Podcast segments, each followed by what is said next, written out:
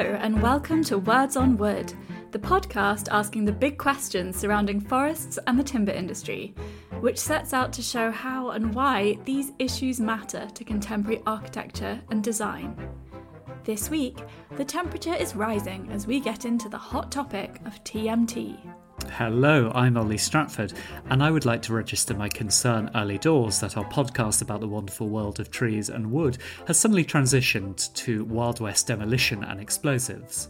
No, no, it's TMT, not TNT. It stands for Thermally Modified Timber. There will be no blowing things up. But it is a pretty dynamite topic. I invited that pun in with my ignorance, and I can only apologise to our dear listeners. Now, thermally modified timber is indeed a fascinating subject because, in some ways, it's a relatively new way of working with wood, but it is connected to a very long history of using heat to alter the properties of timber. As the name suggests, TMT is thermally modified, that is, changed by heat on a molecular level. Wood specialists have spent decades perfecting a carefully controlled process that creates particular and specific results. And now there are architects and designers who are taking TMT and running with it in all sorts of ways, some of whom we've spoken to for this episode. But first, we want to talk about some of the history behind using heat to change wood. Did you know? The culture and history most often credited with first refining thermally modified timber techniques are the Vikings. Whilst the seafaring Scandinavian cultures perhaps live in the popular imagination most famously for a warlike demeanour and penchant for pillaging, and you can trust me on those things because I made very many trips to the Jorvik Viking Centre as a child. These cultures also discovered that heat treating wood could make it more resistant to damage. Right. While popular culture loves to depict them as bloodthirsty warriors, the majority of Vikings were peaceable farmers. And even those who went on raiding trips didn't do it full time. It was more of a seasonal side hustle. Ah, I see you've been to Jorvik too. But farming is important because when you have animals to pen or crops to tend, you generally need fences. Fencing is a labour intensive process, and wooden fence posts deteriorate quickly when exposed to elements for all seasons. But some Vikings discovered that heat treating fence posts made them more weather resistant and therefore longer lasting. Archaeologists have also found evidence that the Vikings would scorch the surface of the wood that they used for their timber framed homes. Burning the outer layer makes wood more impervious to damp and rot, which is a boon when you lived hundreds of years before central heating, and maintaining a wooden home involved a near constant process of maintenance and rebuilding. Hundreds of years later, and half the world away, charring the surface of wood to make it weatherproof also became commonplace in Japan during the Edo period. Called shou sugi ban, the process involves burning cut cypress wood until it turns a deep charcoal black. As well as keeping out the damp, charring the outside of the wood makes it fire resistant, something very important in dense urban areas packed closely with timber buildings. And if you want to know the science behind that, Here's a quick and easy explanation. When you burn the surface of the timber, you're burning off the wood's layer of cellulose, which is quicker to ignite, and leaving behind the lignin, which will only burn at higher temperatures. It's simple. Shou sugi ban was mostly used between the 17th and 19th centuries by the burgeoning merchant class for the timber sidings of their warehouses and townhouses, some of which are still standing today, which I think is testament to the hardy qualities of heat treated wood. While the mercantile associations meant it never became fashionable at the time, Shou sugi ban made a comeback in the 1970s and has become a popular choice for high end residences. But TMT as we know it today is more than charring the exterior of wooden elements. If this charred coating is the toasted topping of a creme brulee, TMT is the whole baked cake. The wood is slowly and carefully heated through in special kilns, in a process that engineers have been perfecting for years. While I'm a dab hand at baking, even if I do say so myself, I've never tried it with wood. So, to get the expert insight into the process of making TMT, we spoke with Neil Summers, a man with some top timber credentials. My name is Neil Summers. Uh, I'm a technical consultant with the American Hardwood Export Council. I've been in that role for about 12 years now. Um, I've always been a woody. I did a degree in wood science at High Wycombe College of Higher Education back in the 80s. So, as we've heard, Neil has been interested in wood as a material since childhood and had aspired to a career in forestry before his timber science degree opened him up to a world of what happens to wood after the trees have been felled.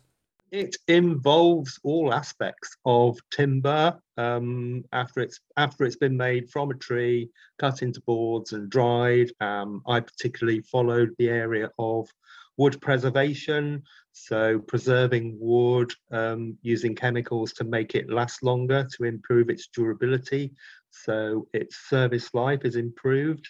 Um, and that's led on to thermal modification because one of my first tasks was to explore um, making American hardwoods and how we can make American hardwoods more durable for external use. Um, so it's a, it was a logical progression, really, from, from that. Thermally modifying timber to make it more durable for external use, as our little history lesson showed, is a very desirable property in wooden elements, particularly when they're going to be exposed to the weather. You want to essentially cook the wood long enough that it becomes more durable than conventional timber, but not so long that it becomes unusably brittle. Here's Neil explaining how the TMT gets, uh, well, TM'd.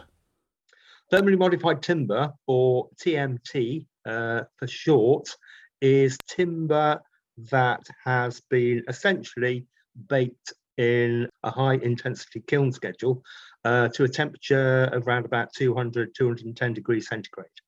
So you put uh, originally kiln dry timber into this super, super heated kiln um, in an inner atmosphere, and then you ramp up the temperature, um, as I said, as high as 200, 210 degrees for around about two days, depending on the species and the thickness of timber that you want to treat.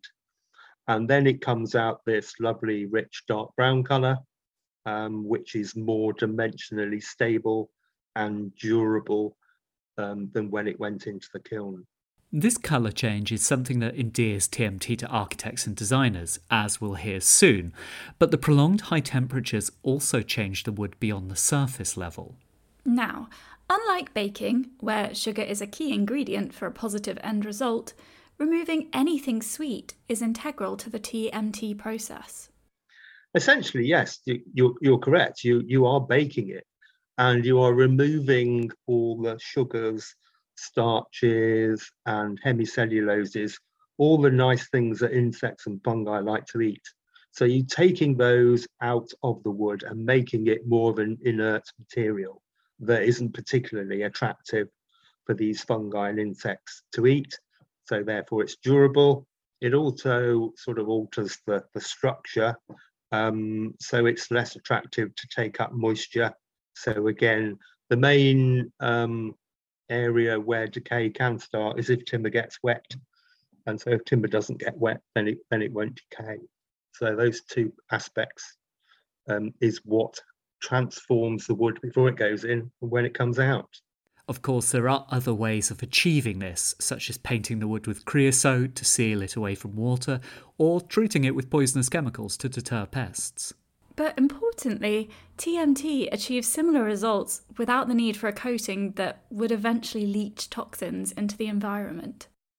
The, the, the commercial process that we know today um, was developed by the Scandinavians, the Swedes, and the Finns in the sort of 70s, early 80s, um, before they really got it right that they could actually produce uh, thermally modified pine and spruce um, on a commercial large scale um, with the idea was that they wanted to find another method of making their timber durable without the application of chemicals. Um, it's because of you know environmental sensitivity. Um, people are trying to move away from chemically treated wood if they can. Um, so this was this was another option. Days at a time in a kiln won't come cheap, especially with the current energy crisis. But the benefits of TMT are very long lasting, potentially even beyond the lifespan of its original purpose. Yeah, chemi- chemically treated wood is is there for a purpose. It, it suits a purpose for a particular need, for a particular level of cost as well. Thermally modified timber will be more expensive than conventionally treated, chemically treated wood, but it has certainly has environmental advantages um, from end of use. You have issues with disposal of chemically treated wood, whereas you know because the very fact that it's still got chemicals in it, but the very nature of TMT, you're not putting any form of chemical biocides into that timber whatsoever. It's just purely a heating process. So end of service life is much cleaner. Um, you can use it for other things. But, as with all areas of life, there's no such thing as a free lunch. Cooking the wood reduces its natural flexibility and strength. It's like most preserving processes your salting, pickling, drying, etc. Where you might lose some original qualities, you'll gain others. The actual process itself, it's it's very intense. Um, so you lose a degree of uh, structural capability. So it's not really particularly advisable for direct load bearing structures over large spans. So it's more for aesthetic purposes, for cladding, uh, decking, uh, that kind of product. It clearly wouldn't be appropriate to use TMT for something purely structural. And besides, it would be a waste of that glorious colour and its ability to withstand exterior conditions. The colour that the kiln process imbues wood with is actually one of the things that attracted furniture maker Jan Hendzel to incorporate TMT into his process. Yeah, that is an easy one. Yeah, my name's Jan Hendzel. I run a furniture making workshop down in southeast London in Woolwich. We're based on the river. It's, oh, it's, a really beautiful ride actually. I live in Peckham, I ride up to Woolwich, right up the river. It's, it's an amazing start to the day. Uh, we're, we're blessed with the south facing workshop, the rear of the workshop, so we get beautiful sun, beautiful light. We make all our furniture, or predominantly most of our furniture, well, all of our furniture, should I say, is some solid timber.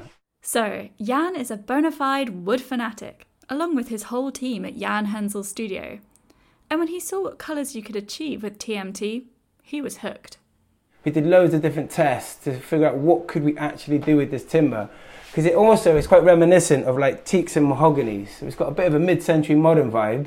Not that that's anything to do with my vibe at all, but we know it's quite, you know, people like that, and I didn't select it for that at all. But once you start working it, you see the color tones and the references really do reference like 50s, 60s, you know, that furniture when everyone's smashing into, into the teak forests it was it's very similar, but it's all from the UK. So we were quite excited that the fact you could have this sort of colour timber from the UK and work with it. But TMT isn't standard fare for joinery. Jan had some in his studio, but when he first tried it out, he found exactly what Neil just warned us about. Baking the wood makes it very brittle. We separated the two timbers. So you got the visual stunningness of the colour of the bow what presented to you, uh, all the joinery is in like the actual kiln dried timber because when you bake a piece of timber, you win and lose a lot of you know, advantages and disadvantages. So what you win is the color, but for the color, you lose the suppleness. So when you take the cellulose out, like that's what kind of gives and takes the moisture in the timber. So when it's baked out the, the timber, when you cut a fine dovetail joint, it's really crumbly, really crispy. So you could cut a fine dovetail and you put it together and the first time it might fit but then if you take it apart to then put the glue in you'll crisp all the edges. You lose all that refinement that you've put into this joint.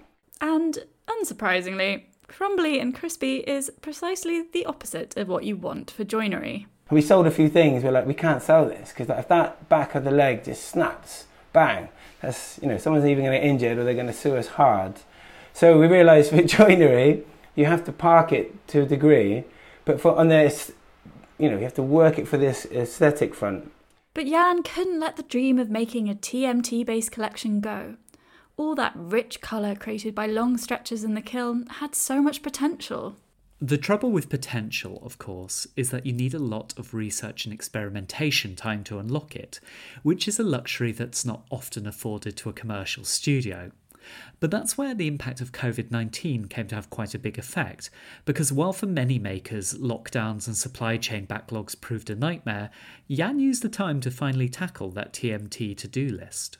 Well, 2020, we were blessed with a golden opportunity when the, whole of the world stopped working and it, and it made our workshop stop. So that, that overnight kind of like wow realization that like what we're going to do with the workshop, it gave us the perfect opportunity to explore. Like it gave us time. We've always shown when you're working commercially, you always have to deliver people's projects. So when you're blessed with some time, you get given a bounce back loan and you can put the two together. You're like, okay, now is the time to explore what we want to explore. What they found was that TMT made a beautiful choice for decorative elements. All those rich, warm colours that develop in the kiln could be used to create the frontages for the drawers and cabinets. So, to make the most of this, the team landed on a system where the detailed joinery requiring dovetailed joints and the like would be hewn from solid timber, say sycamore, and then these decorative parts are made by using the baked version of the same wood.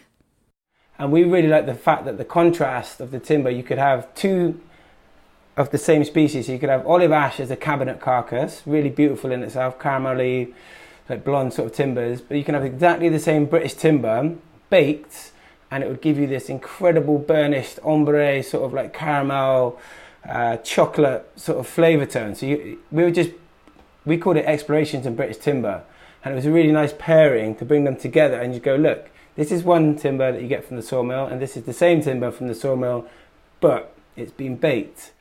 And this is where that give and take element of the thermal modification really begins to give back to the design process.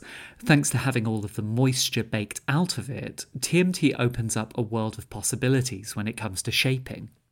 Traditionally, or normally, if you machine a piece of wood heavily on one side, like a bow water pattern is this ripple that kind of undulates like a wave, uh, normally, a normal piece of timber, if you kind of do one set of machining heavy on one side, the timber's got a tendency to kind of bow and warp if you're not really careful.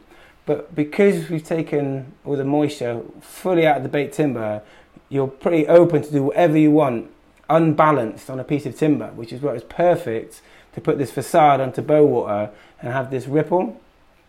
And then also it was the colour. So you get the, the heartwood, which is darker, and the outer wood, which is lighter. And that gives you a really beautiful light dark flip. And then it, it's really a kind of iridescent flip. It's amazing. It was this ability to create ripples of shape and colour that gave the nine piece collection its name, Bowater. Those undulating waves recalled the idyllic riverside setting of the studio. And, and Bowater is it's called Bowater because well two things. One is the road behind my workshop, which is called Bowater Road. But Bowater, I think, is an Anglo-Saxon term for a man who lives on the riverbank or people who live on the riverbank. So it was perfect. We're like, what do you? It's so difficult to you know. What do you name your pieces? Something. But Bowater was perfect because it meant what it, you know. We are on the riverbank. We created this collection. It's got ripples in it, so people think it's to do with the ripples, but actually it was to do with the fact that yeah, it's what people live on the riverbank from Anglo Saxon times. What we've just heard from Jan explores what TMT can offer designers working with interior objects. But along with that striking colour change, as Neil explained earlier, we also know that TMT is immensely durable, something that's garnered the attention of architects working with natural materials looking for sustainable facade solutions. We've heard before on this podcast that clients can often be a bit nervous of timber facades due to that natural weathering process that can cause colour changes and eventually the need to replace elements. But the flip side of that is the timber changes colour because it's a natural product and so it's got greater environmental credentials. Which is what made it a winner for Waugh Thistleton Architects, a studio based in London that specialises in timber framed buildings with a sustainable approach to gain some insight, we spoke with architect Kirsten Haggart. Hello, I'm Kirsten Haggart. I'm a associate director at Waugh Thistleton Architects. I've been working in timber construction for around 15 years now. Um, and uh, I head up the research part of uh, the work that we do and try and integrate that as much as possible with the uh, built projects that we have. Waugh Thistleton Architects recently designed an office space called the Black and White Building, which is one of the tallest mass timber office buildings in central London. So the black and white building is on an infill site by a railway uh, in Shoreditch, and it is a uh, LVL post and beam system with CLT floor plates. It, the, so the interior of the building is entirely timber, um, and we don't have any uh, structural walls within the building, so it's very much an open floor plate. Um, and then the exterior of it has got a, a, glazed curtain walling system with tulip wood louvers, which reduce overheating by limiting um, the sunlight. It's the dark colour of these baked tulip wood louvres that give the project its name, and a lot of its green credentials. Alongside solar panels on its roof and its CLT frame, that's cross laminated timber for those of you keeping track of your wood acronyms, these dark louvres are placed precisely to stop the sun heating up the glass envelope too much. Yeah, so we took um, readily available uh, information about sun paths in the area um, and then applied that to our computer model uh, using Grasshopper and Rhino. Um, and so we had this model which um, we had a heat map for the for the building. And once we had the heat map, we could then start to apply different solar shading solutions to it. It's a very neat solution, using a natural material to keep the sun out. And for Waugh Thistleton, using tulip wood, which isn't generally employed for construction in this way, let alone for an exterior, added to the appeal. So fundamentally, and it's and it is one of the uh, key drivers behind our sustainability goals as a practice. What we want, what we're always striving for, is to make buildings that are materially efficient. So we're not ever using materials where they don't work or where they're over designed just to create an aesthetic appeal. And that was the real driver behind using LVL as the structural system because that, um, for those that don't know, is um, laminated veneer lumber and it's much stronger than glulam. So you can get as much smaller section sizes in LVL than you can in glulam, which then frees up your floor plate. Um, and you get bigger spans as well for the relative depth. And that ethos uh, then carried on through through into the design of the facade. So tulip wood, which um, is actually imported from America, it's not really used uh, very often in construction. What we wanted to do was to try and use this sort of product that was available, ready available, but was was a hardwood because that um, that was suitable for the facade because it's exterior, but then to also thermally modify it so that you then are extending the lifespan of the of the material, so uh, creating less waste over the lifespan of the building. But also, it's much more stable um, in terms of it doesn't move very much um, uh, on the facade. So, over the course of the building's lifespan, that facade is going to change a little. The TMT is more stable in its coloration than a conventional timber, but the tulip wood solar shading is going to turn a silvery grey over time, and that's down to the impact of the UV in sunlight.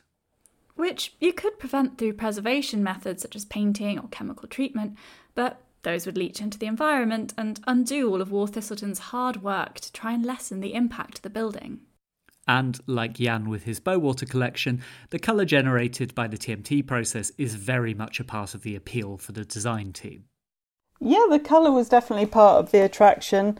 Um, I think the fact that it's um, a natural colour as well, so you're not having to maintain the, the facade in any way, it's a very important part of uh, any any building owner's requirements is about maintenance, and so obviously uh, a TMT uh, product requires very little maintenance over its lifespan.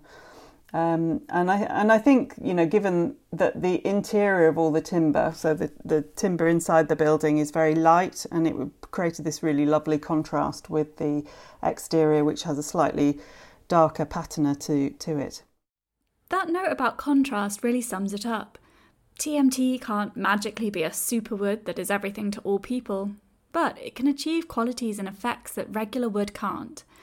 And you can get some very interesting results when you start mixing these different wood ingredients together, like in the Bowater collection, and seeing what comes out of the oven at the end.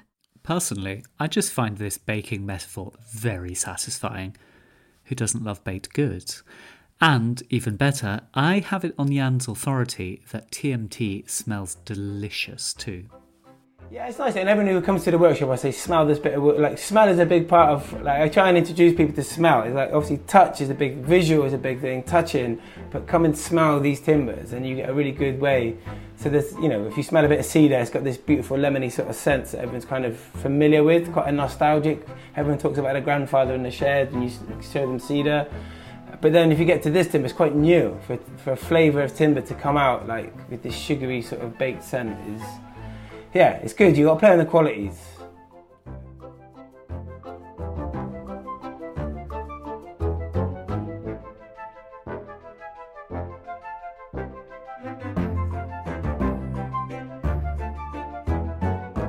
This has been Words on Wood, a podcast made by Dezeen in collaboration with and with support from AHEC, the American Hardwood Export Council. Your hosts have been me, Ollie Stratford, and India Block and it has been produced and edited by Evie Hall.